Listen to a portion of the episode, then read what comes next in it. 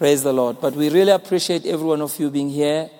Uh, this is a very interesting time we're living in in the world because this COVID 19 has truly changed the, the, the, the face of the earth. The whole world is different, and everything we do is different. And so I thought I'll share very briefly with you about the task of a leader in a fast changing world. What is your task as a leader? And I want to use Romans chapter 12, which was so uh, exclusively and in a very powerful way shared by Reverend Chris Matebula and as well uh, Dr. Elijah Maswanganye. Romans chapter 12, let's start, uh, go verse 4. Romans 12, and I'm reading it from the New Living Translation. It says, Just as our bodies have many parts, and each part has a special function. So it is with Christ's body. We are many parts of one body, and we all belong to each other. Now, note, in His grace, God has given us different gifts for doing certain things well. That's the NLT. I love it. New Living Translation. In His grace, Israel, God has given us different gifts for doing certain things well. So, in the area of your gifting, you will excel. If you operate in your area of gifting, you will do things well. If you go outside of the area of your gifting, you're going to have very big problems. Let's continue. So, if God has given you the ability to prophesy, speak out with as much faith as God has given you. If your gift is serving others, serve them well. If you are a teacher, teach well. If your gift is to encourage others, be encouraging. If it is giving, give generously. Now, here's the part that Reverend Matebula read, and I love it in this translation. It says, if God has given you leadership ability, take the responsibility seriously. Take the responsibility seriously. One of the major problems we have in the world today is that leaders do not take the responsibility of leadership seriously. Being a leader is a very serious thing. Because, as you know, the famous statement, yeah, John Maxwell, everything rises and falls on leadership. I mean, I was listening at the Zondo Commission today without going into many details. If you were listening to a little bit of the Zondo Commission, whoever came before the commission, when they were asked about their awareness of when millions were spent, when certain processes were thwarted and they were not followed, and a simple question was, What did you do? And the answers that are given. You know, and I'm just wondering, how do you how do you become a leader at that level and give this kind of an answer? Does this person really understand how seriously they need to take their task? Leadership is not a position. It's not a personal cult. Leadership is not a status symbol. Leadership is taking responsibility. So, in a world where we see today leadership is, if you were to Google the word leadership, did you know it will, it will generate about 799 billion results on Google? But if there are so many definitions of leadership, why do we need to define it? Well, that's because it's simply, simply this because today's world is different. And that's the big thing that makes leadership so critical. The world continues to change. And as the world changes, leadership must rise to the challenge. I mean, we have to learn to do church differently now. And if you don't lead at this time of lockdown, you're going to lose what you've got. So it's important. Because in our world, we have words like disruption, that's part of what leaders must deal with. Innovation. We have all kinds of things that are there. We have multi generations. We talk about millennials today, huh?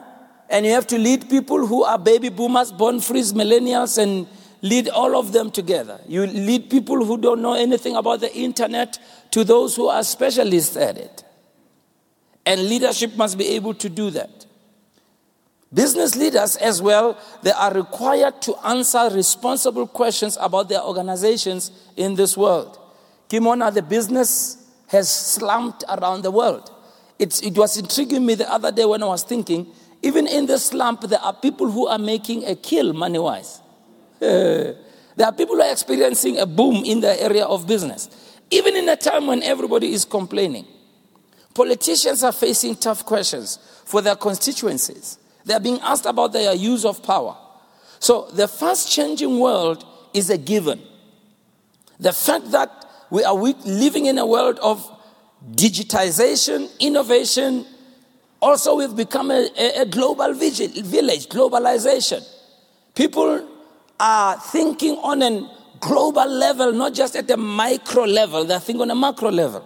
So when you try to lead people and when you try to do things, they are thinking way beyond where you are as a leader.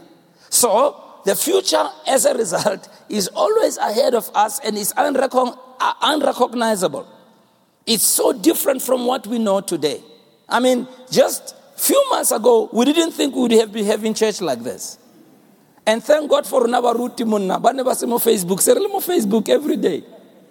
We've just had to. So, you know, change, you can either do it by preparing yourself or you can be forced into a corner to change and press the wrong button when you're supposed to. For that reason, it's important for us not only to develop leaders, but to purposefully find a way we can grow in our leadership, if you would, evolve so that our evolution and our growth is crucial for helping us to stay in leadership and have impact in this fast changing world. It's important, therefore, for us as leaders to develop new qualities accordingly. Because the reality is that the world will always require leadership. That's why Paul says, if you are a leader, give diligence to it, take the responsibility seriously. So, here are the few things I want to talk about. You say, okay, what am I observing? What are the things that we need to deal with in this fast changing world? Well, the current world we are leading people needs the following things. The first thing that the world is uh, uh, telling us in this fast changing world that people are looking for is, first of all, the challenge of authenticity and credibility. We're living in a world that is asking the credibility question, the authenticity question. Why? Because our world has been lied to, they've been taken for a ride, and the people we are leading are cynical. I don't know if you are aware. People are not sure. Lao Chon to seriously, they don't really, they are not really sure. So the only currency that will authenticate our leadership and give us weight to be able to influence our world is that we are authentic. People are not looking for perfection. They're not looking for who you must score 10 out of 10. But the people are asking, are you who you say you are? I mean, here we are singing in a country now, but prophet ke ba lwa na ko court. Oh? Yeah. Yeah. And then and then you you, you begin to ask yourself lots of questions anare anare. And here's the sad thing. It's not just about them, it's this, the, the same way they are looked at, that's how you are looked at as well. So we become guilty by association. So we are all lumped in the same thing. And so even when people come and you lead them, they still have struggle with that thing. Are you an authentic leader? So our world is looking for credibility and authenticity because people come from homes where they were never told the truth. There are people who only find out when they're already old who my mother is not really my real mother. Er my father asi ona ki o You find it out you are already in your 30s. There's young people whom the teacher by hina hina na lebona. I don't know how to say it in English. Those of you who what's They hina hina now with them at, at the school. So there's, there's all these kinds of questions. So we will always be asked the authenticity question. Very often I find young leaders struggling with the fact that it looks like people are not following my leadership. And the question that I, the answer I give them often is that there's no question about your leadership ability, but you have to earn the right to be trusted. You got to lead long enough for people to be able to trust you. As John Maxwell explains, you know, the process through which people respond to our leadership. The first process is people respond to us because we were chosen to be a leader. Okay, when they came, we were a leader. Either we were chosen, we were imposed, we were hired. So you know that's how it comes. It just comes like that. But then, this, then they, after a while, they gravitate to the second level. This is where they respond to you based on your performance. And for the most part, they are looking at your credibility. This is where they gravitate to a level where they don't respond to you based on your position, but they respond to you based on your credibility. So when they reach that level, they give you the permission to lead them. They are not only being led by you because you were chosen or hired. No, they are saying, You have earned the right to lead me. I'm permitting you to lead me because I see you're an authentic question. Just ask your neighbor, why are you so quiet? Are you not authentic or don't you have credibility? What is the matter with you? You know, yeah. Is it hot in here? Or is it what I'm preaching? It's hot, uh, yeah. Uh, hey, uh, I don't know what we can do, Tsapang. Maybe you should try to open some. Yeah, it's very hot. It's quite hot, yeah. I know the preaching is hot, but I think the temperature here is quite hot too. So, yeah. Maybe they will tell us, the, the video guys, which doors to open. Yeah, maybe this one and that one. Is that okay? Can you open that one? Eh, Emrena? Okay, so can you open that? Go and find out. The second thing is that people are now asking leadership a question if our leadership is value based leadership. In other words, People are no longer interested in the outcome, but they want to know how did you get what you got? If you say you made so many millions, how did you do it? Did you do it through cheap labor? Did you scam people? If you sell a product, you say this is a product here, so and so. They want to know if this thing, if this product, was it genetically modified? Did you spray it with things that are not allowed? And people are asking that value based leadership question. In other words, in business, it's no longer just about the profit margin, the profit margin. People are saying, Raibona profit, you know, like some of the audit companies that were found out who they're colluding, or some of the companies here at Seba, when it comes to bread or flour, they're all colluding. So they're making money because they have all agreed to fix the prices. Am I talking to dead people here or what? Are you all alive? Yeah, I know you're wearing masks, but I must just make me believe that you're alive here. Okay, yeah. So people, people are asking that question because we're finding out all the time that even some of the companies that we used to celebrate, they really haven't done well. I mean, you know about the collusion, yeah, some of the big chain stores and the big supermarkets, and some of these big companies that agreed to fix prices. So they, they squeezed out the smaller players and they were able to get all the money. In church, people are looking at us, and it's not just about us having a mega church or about us prophesying. You know, people are not just going to take that, they're going to want to know something. In politics, it's not just about winning votes, people are asking serious questions. So, our world is looking for leadership that is value based. It's not just about getting results. The big question is how did we get those results? in, if, the, if the church grew that I'm leading, did I steal members from somebody? Or am I prophesying to be able to fill my church? And those are very important questions that people are asking value based leadership. Are you there, Basalan? The third thing that we need to deal with in this fast changing world is about being adaptable. Being adaptable. In the words of Jesus, we need to pour new wine into new wine skins. Our world is not static. Now, the message we preach forever remains the same. The core of the gospel must never be tampered with. We shouldn't sanitize or dilute what we are preaching. It must always be the raw gospel as it is. However, in our approach in delivering that gospel, there are many, many times when we need to be adaptable. And if we are not adaptable, we will never be able to remain impactful in this changing world. You know, I've spoken to a few leaders uh, during this time. And, and one of the major things that I think many churches are going to have to deal with, which is a huge challenge, is to get people to come back to church. You know, to get people to come back. That's it's not, it's not you know, it's, it's, it's, it's, not, it's not as easy as you think. Why? Because in the process, people have been scared about, you know, in the church, that's where the virus is, and we know it's not true. We know it's not true. But also about all the processes of registering, being screened at the gate. Some of you, I saw you at the gate when you're being screened. No, I'm teasing, I didn't see you, but you know, but although, but having to arrange things, I mean, this is quite, I mean, look at this, look at this big auditorium and look at the people who are here. We have to be creative. Are you understanding what I'm saying? All these things, the praise and worship. I, re, I remember the first week when we opened to have services, people sat there like they were corpses.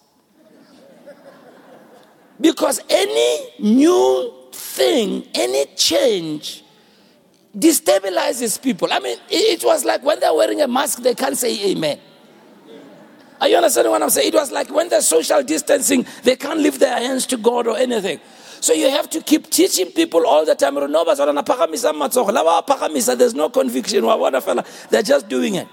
So we are going to have to learn all the time to be adaptable because we need to learn to have new wine. It's not just the new wine, it's also about the wine skin.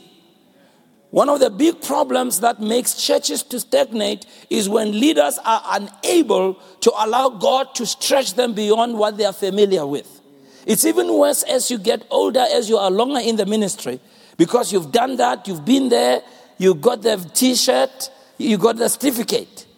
But the world keeps changing. So if you're not adaptable, it's going to be a very, very big problem. I think uh, Bishop Chalo is here. I think uh, I'm going to end with this one.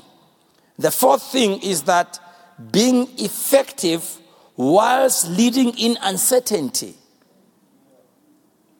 but remaining effective and being prepared for the unexpected. I mean, just in the last few years, we've gone through so many things. There was that time when there was a sudden economic meltdown where the shares fell in the stock market. I mean, people who were millionaires and billionaires, they lost everything in a single day. The picture that still stands out in my mind is about that man who went to the top of the building and, and actually threw himself down and committed suicide because he had lost everything. Just in the last few months, how do you stay afloat when crisis hits? Kiyo coronavirus, we had to stop not going to church. The offering had sa tshwana le nako. Ke a bona le ba profeta anyhow, a re tlogeleng. Mara you know those things ah, o tlo profeta bo mang? I mean really, there's nobody there. So nkare these new things the sanitize it no do you sanitizer but you know what I'm trying to say? But how, how do you how do you stay afloat when crisis hits? One of the things that this time here lockdown has shown me is that crisis doesn't make things worse. Crisis only exaggerates what has been dysfunctional. If you were disorganized before crisis hits, when crisis hits, Christ will accentuate your dis. In our church, I've seen things that have been working well, even during crisis, they worked well. But things that were not working well, we couldn't fix during crisis. So don't be surprised when people steal the money of PPEs because it was allocated for people with COVID 19. If they are used to being corrupt and chelete before lockdown and before COVID 19, COVID 19 is gonna, not going to make them to be ethical people. And that's what you've got to understand. Crisis does not add to your problems, it just magnifies and accentuates who you are. So it's important. You realize sometimes competition comes. I know we don't want to say that in church. I know we don't compete, but there can be a ministry that can open down the road where everybody runs to it. and in my life as a pastor over 37 years, that has happened a couple of times in our church. In fact, the one you are not able and I because these people were starting to, they were resuscitating this church, so they were having uh, crusades. So I stood on the pulpit to encourage our people to go and support the, the. Yeah. So our people went because I went. And then I went, Linda, to go and support. As I was sitting there, this pastor got up to preach and he was talking about me. I mean, Sobala. Yeah. No, there was no, no hiding. No, it was clear, I mean, he, he really took me on. I'm sitting there, eh, really. And then they, they, then they had a time of testimonies, and our members came forward. One of them, eh, I never forget that day. Yes, I'm telling you. I'm telling you.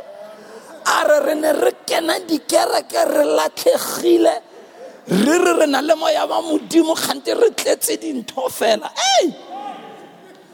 I'm sitting there thinking my and you can't blame them because o itse kere we lost quite a number of people in our church that era. Yeah we did. Lost them. They went to the church. What are you going to do? Are you going to get on the pulpit and start hitting everybody? Huh? what are you going to do? Follow them up hit them, what are you going to do? Yeah. So, how do you stay afloat in times like that? In terms of competition, because there'll always be a church that comes that's younger than you, and our we lead a generation that's obsessed with new. There are people who are unethical, they're going to open a church just down the road next to you. They'll leave the church you are leading, say God has led them, and open a church down the road. So, what are you going to do? So, you have to know how to deal with that. Yeah, looks like you don't like what I'm saying here. What about monopoly? When you come into a place where there are people who are, they, they are the ones, they're the only ones there. That's why you have to find a way to be innovative, you know, and you have to be able to go on even when the big players I don't want to play ball with you. When all the banks wouldn't give us a loan. Every one of them told us we're not going to get a loan. And then we went to an, an, organization that gave churches loans. And when we got there, they asked me a question uh, of something I'd never heard before. They asked me, Have you done a feasibility study? I didn't even know, Kara, what, what course is that? Which university? They say feasibility study. I said, What's feasibility study? Then, you know, have, you, have they ever said something to you that you have to go home and look into the dictionary to understand what they were saying after the facts? Maraono you had to answer. what do you do? When you find that those who have are not supporting, even if genuinely God, and I've never met any church, most of them, that even if God has genuinely called the person, even if that's really hante, you know, also hante, of course, nobody must support you. But even if you started well, you go through that time of crisis. Very, very important. Very, very important. In fact, the terminology in the Bible is the question that is asked all the time can anything good come out of Nazareth? And you'll be asked that question all the time. In other words, you are leading in those times of uncertainty. You, you, you are leading in a time when you least expect. Leadership, therefore, God calls people from any given background. When God calls you and you're a Gideon and you're struggling with your own issues, you're struggling with the effect of your background, your education, you don't have money, you may not be eloquent. You know, there are people, God gives you a job of speaking Mara. You, you know, what are you going to do? Number five. Are you on number five with me? What's number one? I want to see how good you are listening. What's the challenge number one? Challenge of authenticity. And challenge number two? Value based leadership. Number three? Being adaptable. Number four? While leading in what? And being prepared for the unexpected. Write it down. It's, it's one of it's the same point there. Being prepared for the unexpected.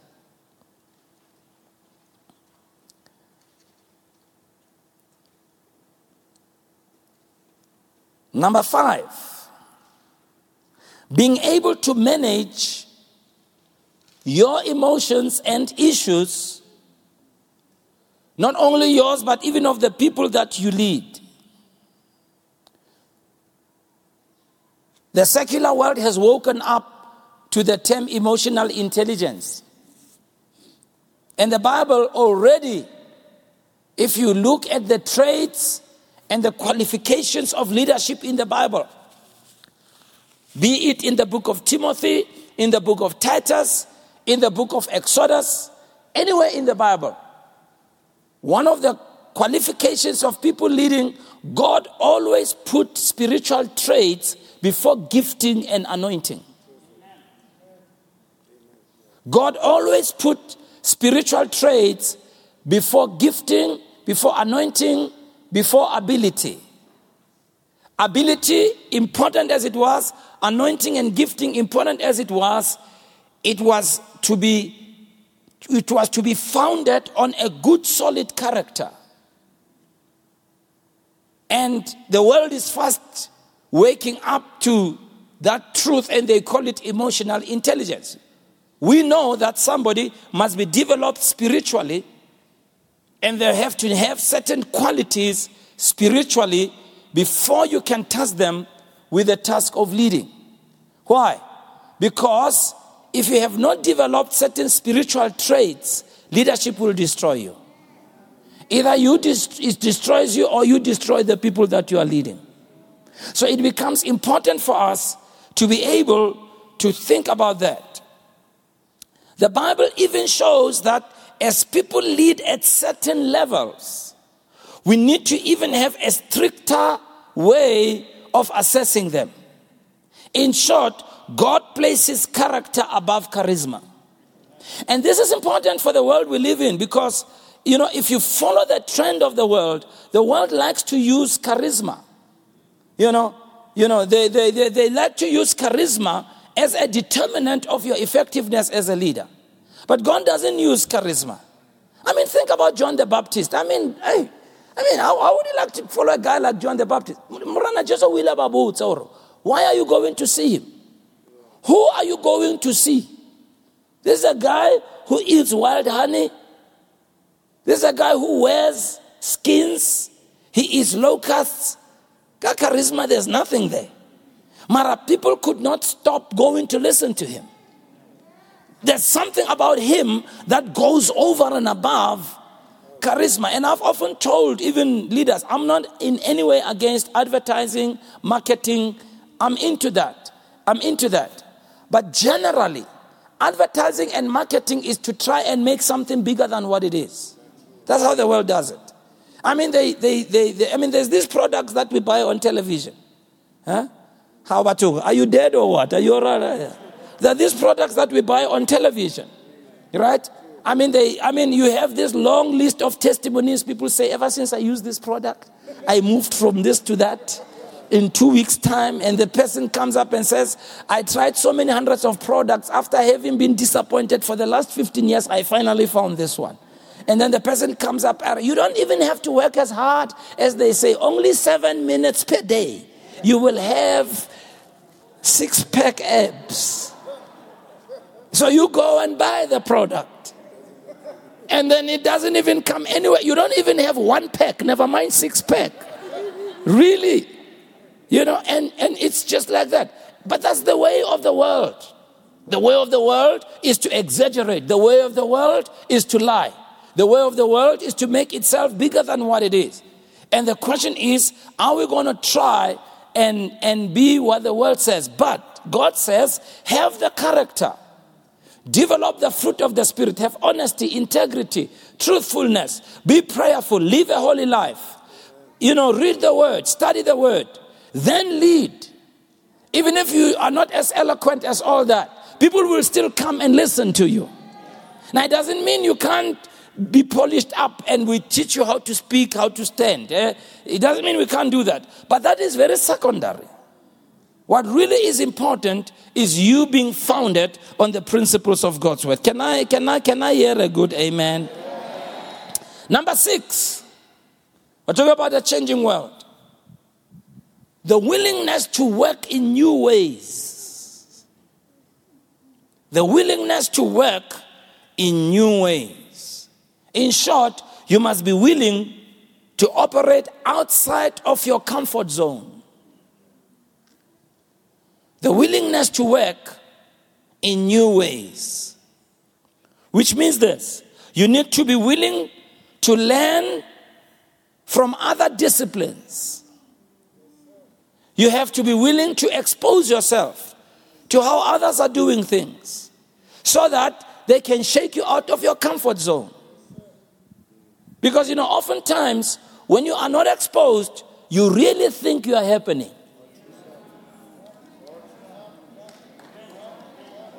You really think you are the top, you know.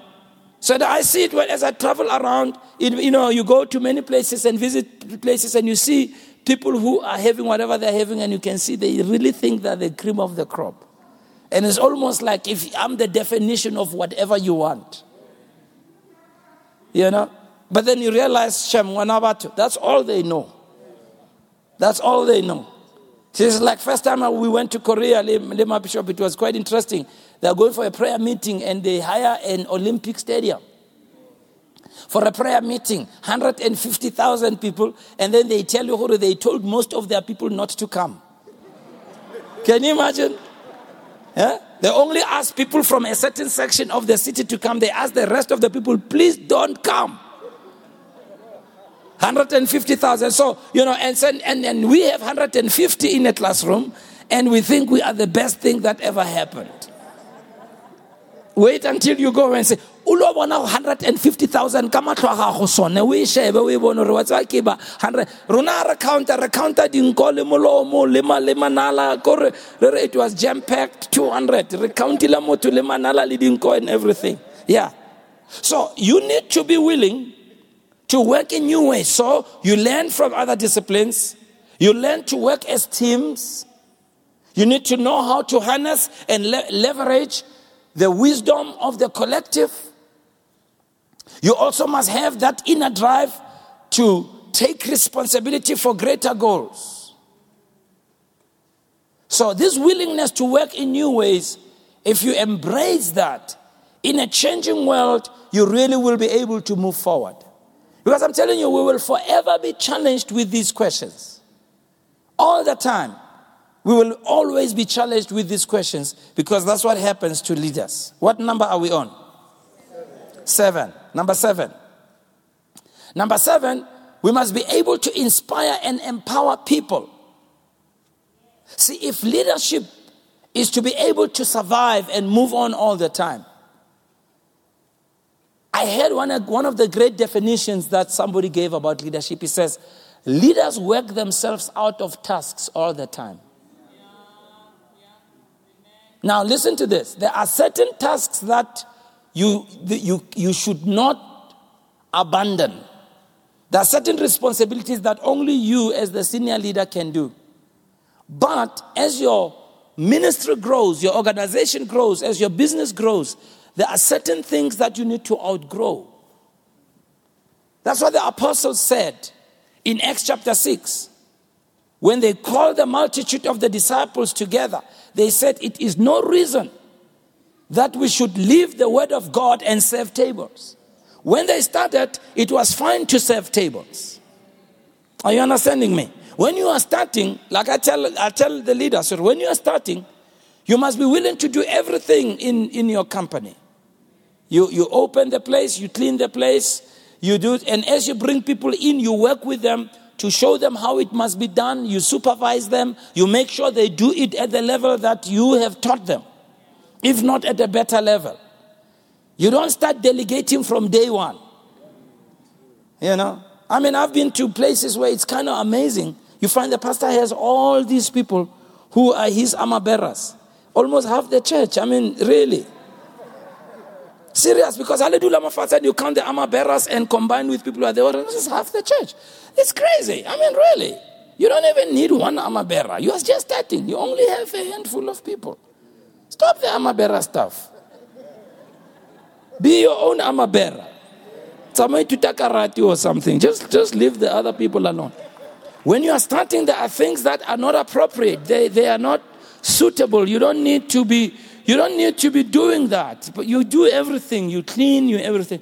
And remember, even when you have grown, you don't outgrow the spirit of serving. Are you understanding what I'm saying, Pastor? You never get to a point where you have so delegated that you are no longer involved. Delegation is not abdication. Write that down. Delegation is not abdication. When you've delegated, Somebody said delegation is doing your work through other people. Mara, it's your work. Delegation is doing your work through other people. So it's still your work. So if it is my work, then it means it must be done at my level. if it is my work, then it means when I look at it, it has to satisfy me that it fits my standard. So yours is to teach people how to do things at your standard. That's what a leader does. So this is very important. You should be able, therefore, to inspire and empower people. People want to be engaged, they don't just want to be spectators. That's what I found. A real leader finds a way of engaging people. Now, you don't engage them at any cost. Okay? They, they, they, they owe it to the organization to comply according to biblical standards.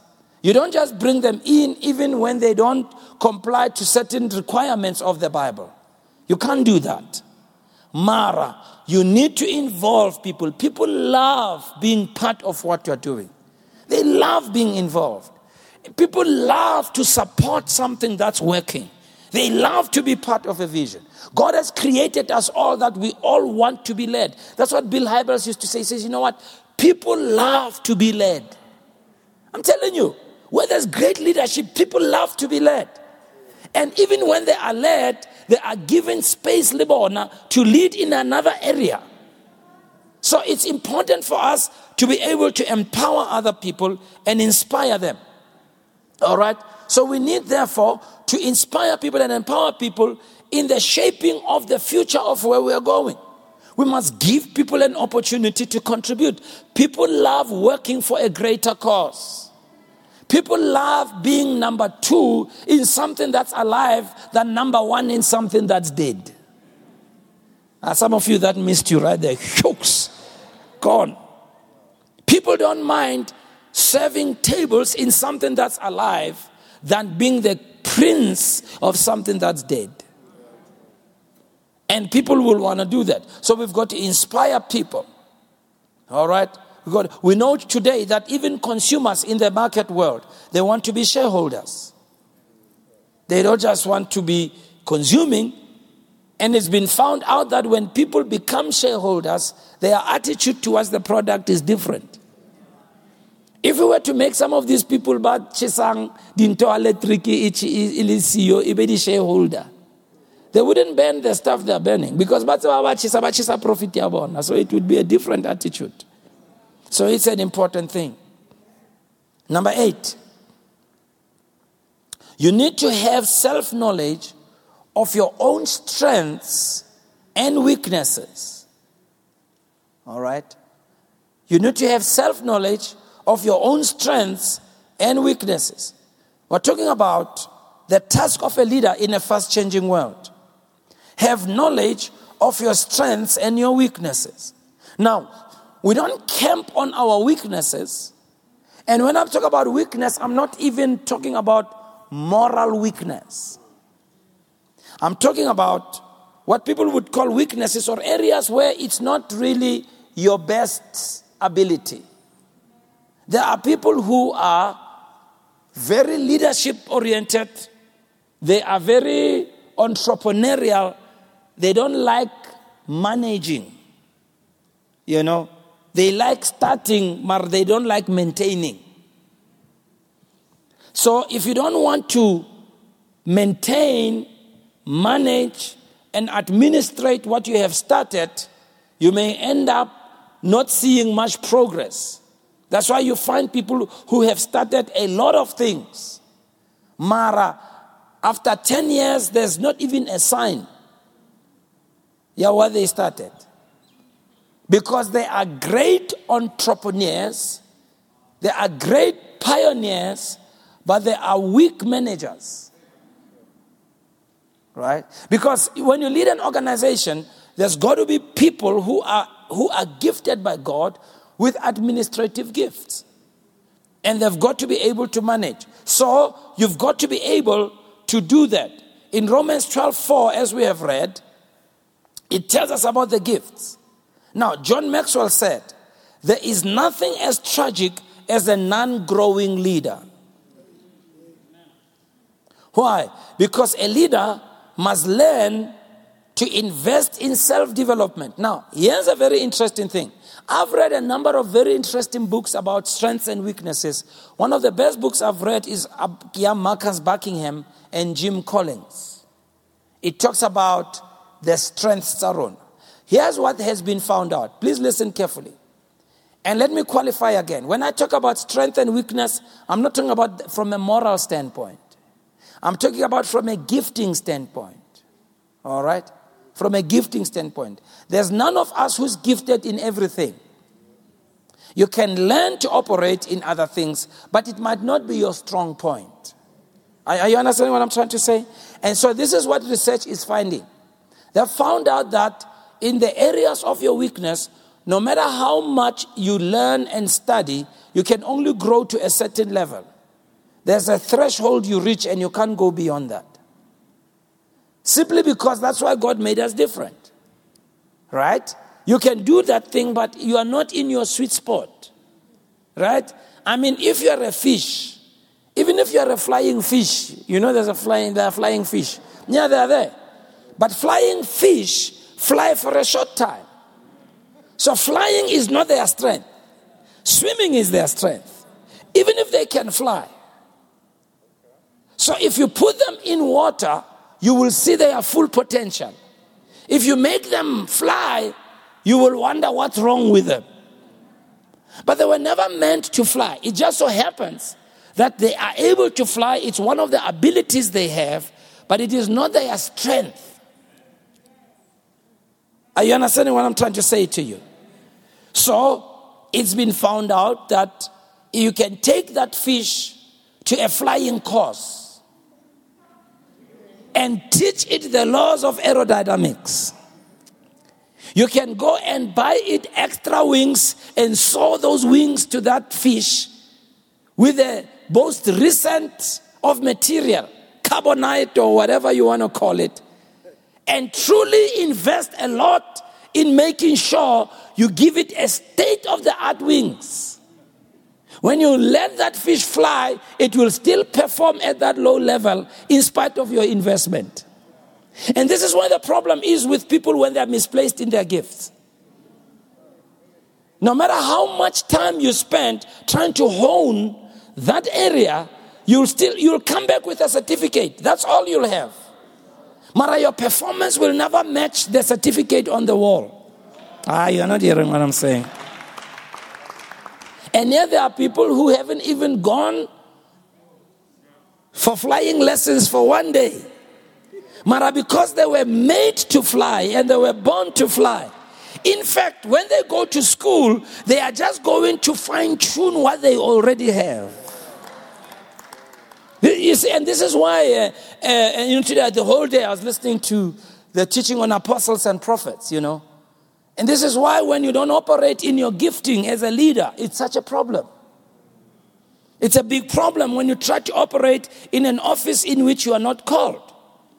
Now, you can operate briefly, but that's not your strength. And if you look at people's ministries, and I'm sharing this for you who are in the ministry to help you, or if you look at businesses, you'll find that every business has got its forte.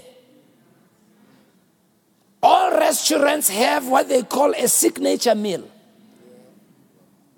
Good, when it comes to that meal, there's no other restaurant that can cook that meal like that restaurant. And what people have not learned, Kuhuru, what is your signature meal?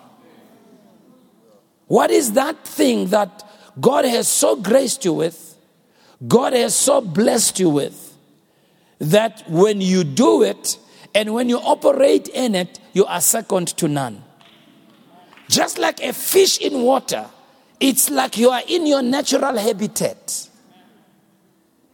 It's like you are you are you were just born in water you just know how to do all the maneuvers in water. When others drown, why are they drowning? And Makala, why are you not drowning? Because they are struggling to keep afloat. Marawena, you are afloat without effort because you are in your area of gifting. I see you in your area of gifting. What do you say? Hallelujah. I see you in your area of ability and power. Why don't we pray in the Holy Ghost for a while, right where you are? Just take time to pray in the Holy Ghost. Hallelujah.